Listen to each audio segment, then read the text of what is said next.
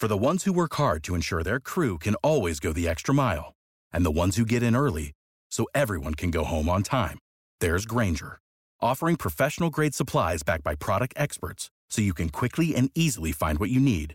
Plus, you can count on access to a committed team ready to go the extra mile for you. Call, clickgranger.com, or just stop by. Grainger, for the ones who get it done.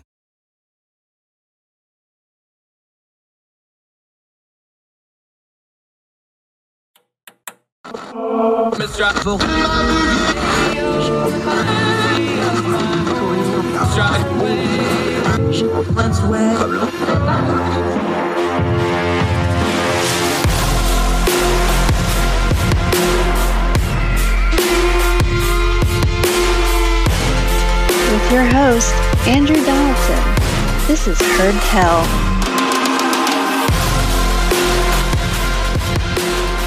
Uh, welcome back to Heard Tell. Okay, another returning guest, another of our Young Voices contributors. He's been here before. Excited to have him back. Always like when I get a transport guy to talk to. We're going to be talking energy and environment more today. Uh, he's with the Show Me Institute out there in St. Louis. That's Missouri for those of you from Logan. They call that the Show Me State out there. Uh, Jacob Puckett, welcome back to the program, sir. Great to be with you, Andrew. Thanks for having me back. How's things in energy land? Nice and calm, no headline news making, nothing, nothing real serious going on. Why are we on this topic anyway? Well, you know, quite simply, the Biden administration is reaching for an energy policy lever that they should not be pulling. So they have their clean energy goals, and those goals or progress towards those goals is moving frustratingly slow, which you know, it's understandable. You know, other than inflation, what isn't frustratingly slow these days? But what they did to, to work around that is they turned to the Defense Production Act to speed up the process. Now, the Defense Production Act is a wartime measure to boost supplies critical to national security.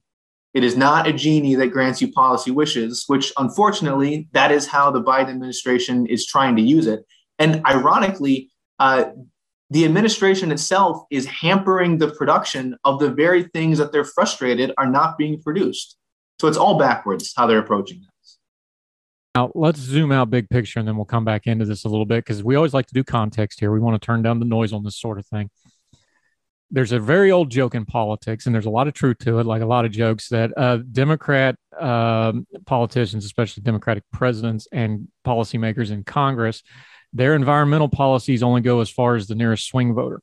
Now, it's a little facetious, but there's some truth to that because part of what the president's fighting up against here is he has a very loud, very progressive wing of his party. He he himself has moved more progressive as he's aged. He he's always kind of been on the on the edge of the middle of the Democratic Party. So he's got he's more progressive now than he was during the Obama years for sure. So he has all that going on behind him, but in front of him he has economic headwinds. In front of him he has a worldwide energy crisis. We have uh, the war in Ukraine that's messing up energy and food production. There's a lot of this that's outside of his control, but that old adage I brought up, that's why this stuff gets sticky in a hurry, right? Because people don't really care about energy policy until gas prices go up or electricity bills go up or we have a blackout or taxes raise or something. This is the political reality. Even though we talk about this in a policy world, you can't separate them, can you? Right. And energy policy is one thing, energy policy results uh, are what people feel the most. And that's a very good point you bring up. Biden trying to uh, essentially have his foot on both sides of his party, trying to reach the swing voter who's you know, pretty upset and frustrated by gasoline prices, while also not trying to uh, essentially cross the climate lobby um, uh, on that side of the aisle. And you can see this tightrope walking that he's trying to do on the one hand, he's trying to say that he's doing everything he can to increase oil production to bring down gas prices. On the other hand, his uh, EPA is now considering further regulating the Permian Basin uh, in Texas and New Mexico, which is the most productive and lowest cost oil field in the US, which would only decrease US oil production even further. So he's, he's talking out of both sides of his mouth we had this thing about a month ago now. Um, Jacob Puckett joining us, where he wrote the open letter to the oil executives about the refineries.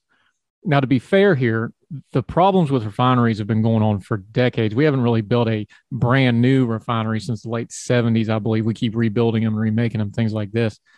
There's in there's institutionally built in problems with our energy production. I know we talk about drilling and opening for there's more to it than just that because the refinery process is broken, the transportation process is broken. The reason Permian Basin, where oil is the second greatest import, export after football down there, is that way is because you can just drive up to it, get it, and drive away. And then they the refinery capacity, the logistics stuff, your transport guy, that all plays into this too. So when we're talking about drills and leasing and things like that, that's just a sliver of this. If we can't refine it and we can't export it, it doesn't really matter, does it? Right. You don't put raw oil in your car. You need to refine it and turn it into gasoline. Uh, now, you're right. The last time an oil refinery was built was the first term that Joe Biden had in the US Senate, all the way back in, I believe, 1973.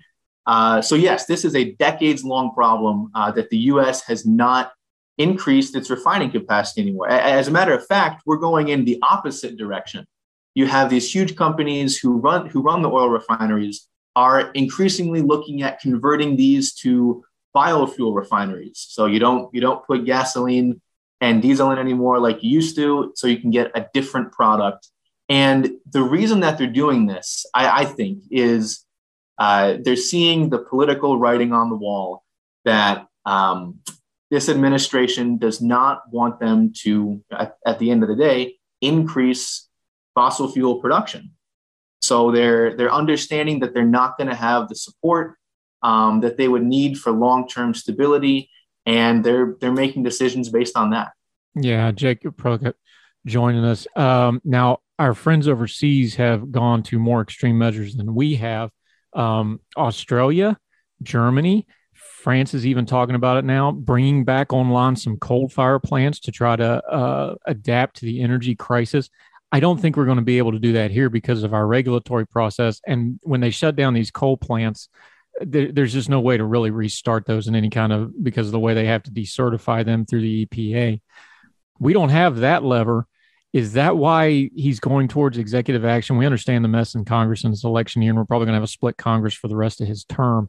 Is that why he's looking at executive things that he can get his hands on, like pressuring the executives like DPA, like these things because we just don't have the things like a parliament has like, oh, we'll just fire the coal plants up. That's not happening here, is it? no, you, you've seen this for several presidents now uh, when they have their big, bold uh, policy initiatives that they want to get underway, but they don't have the legislative support to do it. What else do they have? They have their regulatory state and they have their executive actions. And, and that's what uh, the president is doing by invoking the Defense Production Act and and there's a great example here of um, how his policy goals aren't really even on the same page. So with with the Defense Production Act, um, the administration would essentially be subsidizing mining for rare earth minerals. Now those are used for things like uh, battery electric storage, solar panels, wind turbines, cell phones, laptops, all sorts of digital technology and we don't really produce any of it here in the United States. Um, we have very strict mining regulations, much stricter than other parts of the developed world, um, in, in, including uh, restrictions that the Biden administration itself, within the past year and a half, has put on this mining activity to make it harder to do. Now, when he wants more of it, I, I don't know why he thinks he can just snap his fingers and subsidize it, um, lift it up with one hand, push it down with the other know, you, you need to get everything on the same page. Um, essentially, cutting red tape here is going to go a lot further than cutting checks. Yeah, and this is a reason to open the market, not keep subsidizing. Yeah. Now, to be fair here, Trump tried this too. He was kicking around the idea. You touch on it in your piece. We're linking to it in the show notes. Make sure you read the entire piece. Um, he was kicking around actually using DPA to subsidize and fire back up the coal plants. Now, that probably wasn't going to be a good idea there's two problems there. One is you've got to deal with the executive overreach of it. Number two is you got to deal with is a good policy. So it's not just Biden, not to pick on him, but he's in the chair here. DPA, just for folks, let's make sure we got the nomenclature right. What was it actually designed to do? And what is it turned into? Because we've seen it now with, we saw it during COVID, which was probably an appropriate usage of it. We saw it with the baby formula stuff, which was probably not. And then we see it again raising with this, which definitely isn't. So just break it down for folks. What was DPA designed to be, and why is it uh, a bad idea for most of the instances that we're seeing it used now? The Defense Production Act, at its heart, is a wartime measure meant to boost critical supplies critical to national security. Uh, it was passed back in the Korean War, I believe, and its whole purpose is to mobilize things uh, at a very quick pace that the government might need in times of a war. Now, no, last I checked, we're not in a war. Uh, and especially not with the things that, and, and, you're right, not just Biden, but also Trump have been trying to use this for. And, and that's a great point you brought up with uh, the Trump administration considering using the DPA to bail out coal plants. It just shows you how fickle DPA usage is. Uh, it lurches from one administration to the next, and it's it's the opposite of the stability that you get from sound legislation and sound regulatory decision making. That you know, the the industries in question need that to uh, need that to thrive.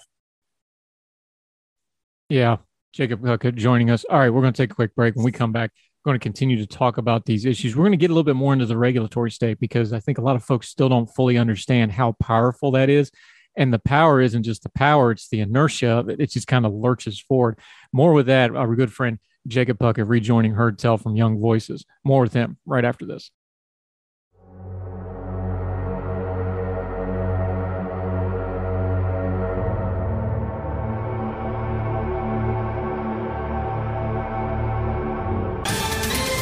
Ohio, ready for some quick mental health facts? Let's go. Nearly 2 million Ohioans live with a mental health condition. In the U.S., more than 50% of people will be diagnosed with a mental illness in their lifetime. Depression is a leading cause of disability worldwide. So, why are some of us still stigmatizing people living with a mental health condition when we know all of this? Let's listen to the facts and beat the stigma. Ohio, challenge what you know about mental health at beatthestigma.org.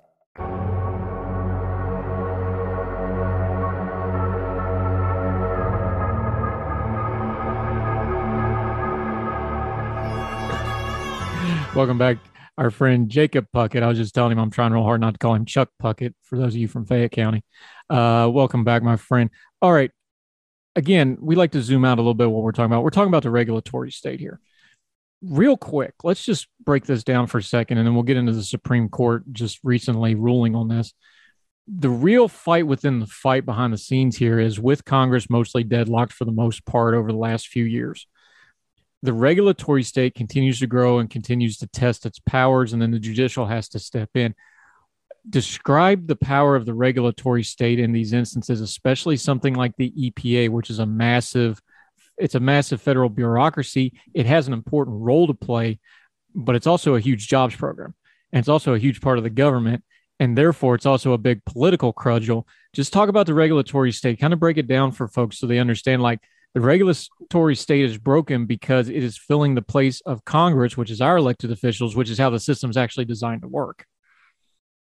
Right. When you're talking about big picture, long term, high impact uh, political agendas, that is something that ultimately should be left to the elected representatives of the people, Congress.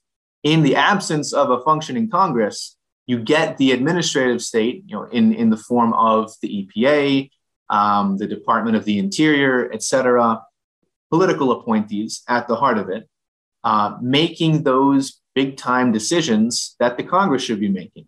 Um, you, you've seen it many times throughout the years. Uh, like I mentioned earlier, uh, with the EPA considering uh, finding that the Permian Basin is not attaining sufficient air quality standards. Um, that's something that they can use as a cudgel to uh, essentially go after an activity that they don't like, oil production. Um, and you can see it through all sorts of other things. And, and part of the problem is some regulations are direct, they get right to the heart of the matter, others are indirect. They find some tangential way to um, you know, crawl into regulatory areas that they were never intended to be. Um, and, and we saw some of that uh, with the Supreme Court case, West Virginia versus EPA, where the EPA, uh, the Supreme Court ruled, essentially discovered that it had authority in a, in a, statute that was written back in the 70s that nobody knew that it had uh, for the past 50 years. And they just discovered, so to speak, that they had it and then started to use that uh, to regulate beyond their authority. Yeah, Jacob Puckett joining us. Okay. Is there any way to get Congress moving on these sorts of issues? We understand the political environment. The midterms are getting ready to happen. We're probably going to have a split Congress with a Democratic president and a Republican Congress, but not a Republican Congress and Senate. Is there any hope of any kind of legislative push against any of this regulatory state in the near future? What we often see with a split Congress, of course, is they'll do some performative bills that they know won't pass, but they'll get it and make the other side fight against it, that sort of thing. But two months ago, we didn't think there was going to be any gun legislation go through. Who knows what happens the rest of the year? Is there anything anywhere in here where there's going to be any kind of compromise on environmental issues, on energy, on gas prices, on any of this sort of stuff? Well, I don't know. The good thing, one encouraging thing to see is um, when when you have some federal or regulatory agencies that do play an important role. Uh, for instance, the Federal Energy Regulatory Commission um, you know, fulfills a role that I think would be very difficult for uh, Congress to fulfill. It's good when you see elected officials interacting with those agencies um, preferably in a bipartisan manner, if not the whole Congress, then a group of, of, of members of Congress, and talking to them about these issues. Um, I do find it quite interesting that you do see a unified, largely largely unified Congress um, pushing back against the president's, president's proposal for a federal gas tax holiday. Um, even members of his own party are opposed to this. In my opinion, it's just a gimmick. I, I don't know if if uh, that would actually have any real effect on passing lower fuel prices on to customers. Um, but that is one instance where you're seeing uh, unified bipartisan support um, pushing back against the bad energy policy idea. Okay, so when we have a complex issue like energy, like environmental concerns, by and in large, I tend to lean towards a you need more of an all of the above than a pet project solution. Mm-hmm. We're seeing some movement on some interesting things right now there's all of a sudden a renewed interest in nuclear power. We're seeing some states uh, actually change their regulations towards nuclear. We're seeing some actual serious investment in nuclear. Which the thing with nuclear is it's it's cheaper to produce energy, but the overhead to start it up is way way high. Not to mention the regulatory thing. So we're seeing that. We know the debate going on in California about Diablo Canyon. Um, do you see a real movement, or is this just kind of a blip that maybe people are going back and re-examining things like nuclear in a climate sense of like well hey we're waiting on all this new technology we have this old technology that we can spin in new ways it feels like there's some movement there is that noise or is there actually stuff on the ground to be uh, in, uh, enthusiastic about here i really do think this is a very encouraging trend that we're seeing um, teaching an old dog new tricks you've got these huge nuclear power plants that have been around for decades and uh, lots of investors and developers and innovators are finding ways to essentially create smaller nuclear plants that are more operationally flexible. They're even safer, and nuclear is already an incredibly safe form of uh, energy production. And that they're and, and, they're more mobile and can be placed in um, placed in areas around the country that you know you wouldn't necessarily build a huge nuclear plant there, a nuclear power plant there, but you would find room for a smaller nuclear plant.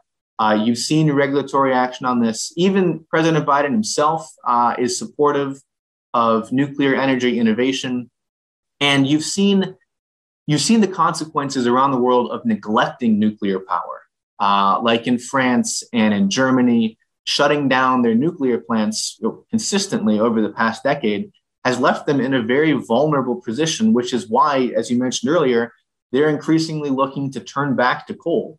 Um, so if we keep our eye on the ball with nuclear power, um, you know, we shouldn't end up in a place like Germany is in right now. And uh, it's it's a clean form of energy production. It's safe, and it's something that we need more of. Jacob Puckett joining us.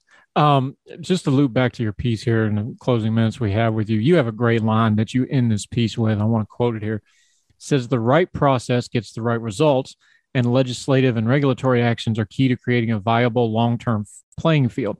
We've already detailed it. Congress is mostly dysfunctional. The regulatory the regulatory state by any measure is pretty much out of control.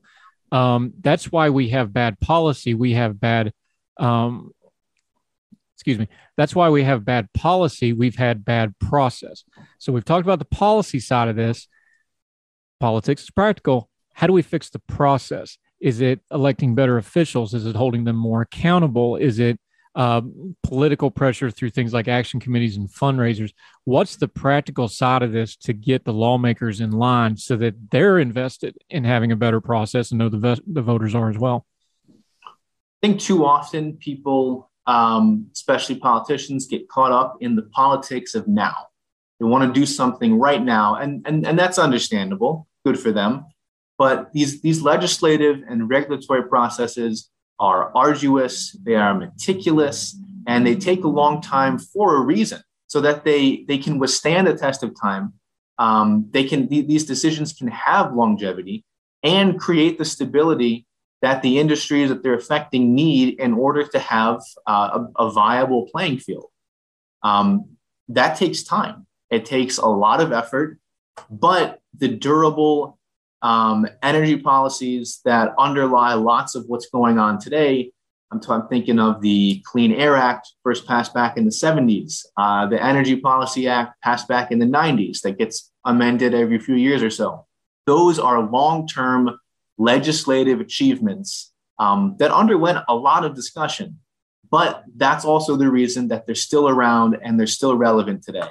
But you know, using the Defense Production Act as a substitute for this, it makes no sense. The DPA is not a get out of jail free card, and the Biden administration should stop treating it like one. Well, it makes sense politically because they're just trying, like you said, to get um, our economic friends we talk about all the time is like, you know, politicians are like the head coach and economics are like, you know, the general manager. They're both trying to win, but they're trying to do it in different levels.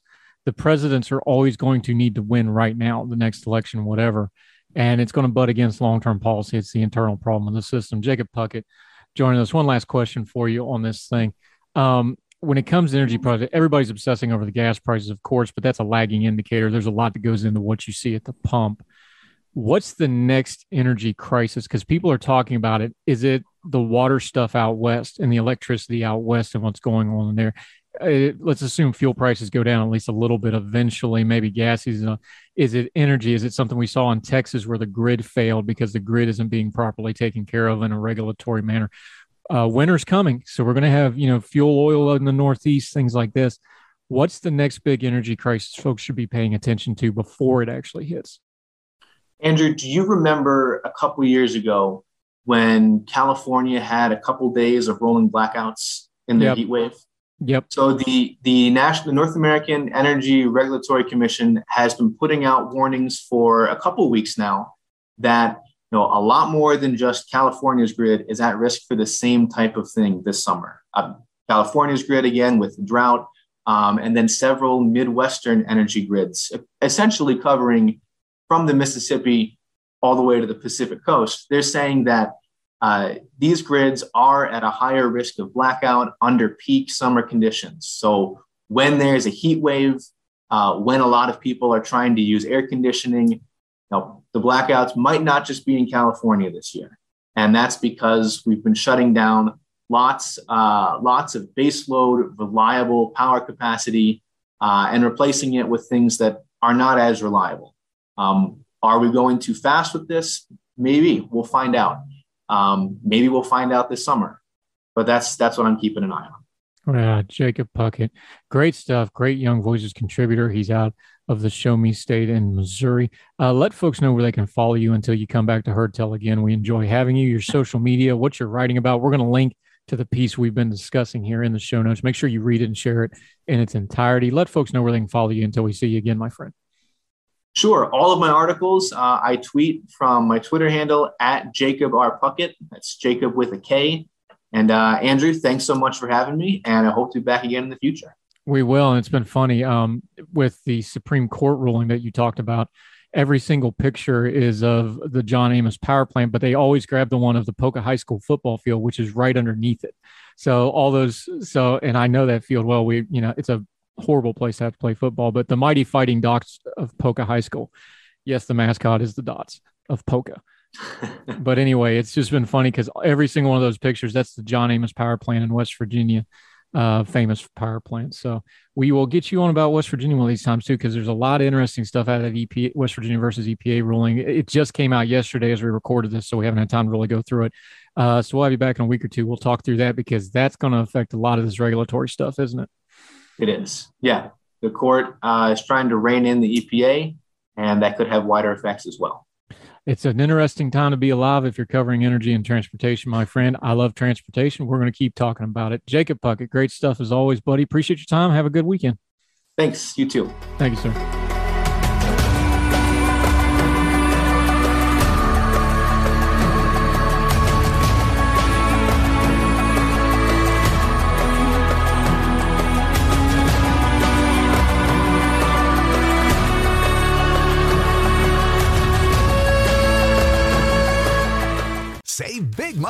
At Menards. Let the fresh air in and keep the bugs out with replacement screen for your doors and windows from ADFORS. It's easy to install, durable against the elements, and comes in a variety of types to suit your needs. Repair your screens today with a roll of replacement screen on sale through May 5th. And check out more great deals happening now in our weekly flyer on menards.com. Save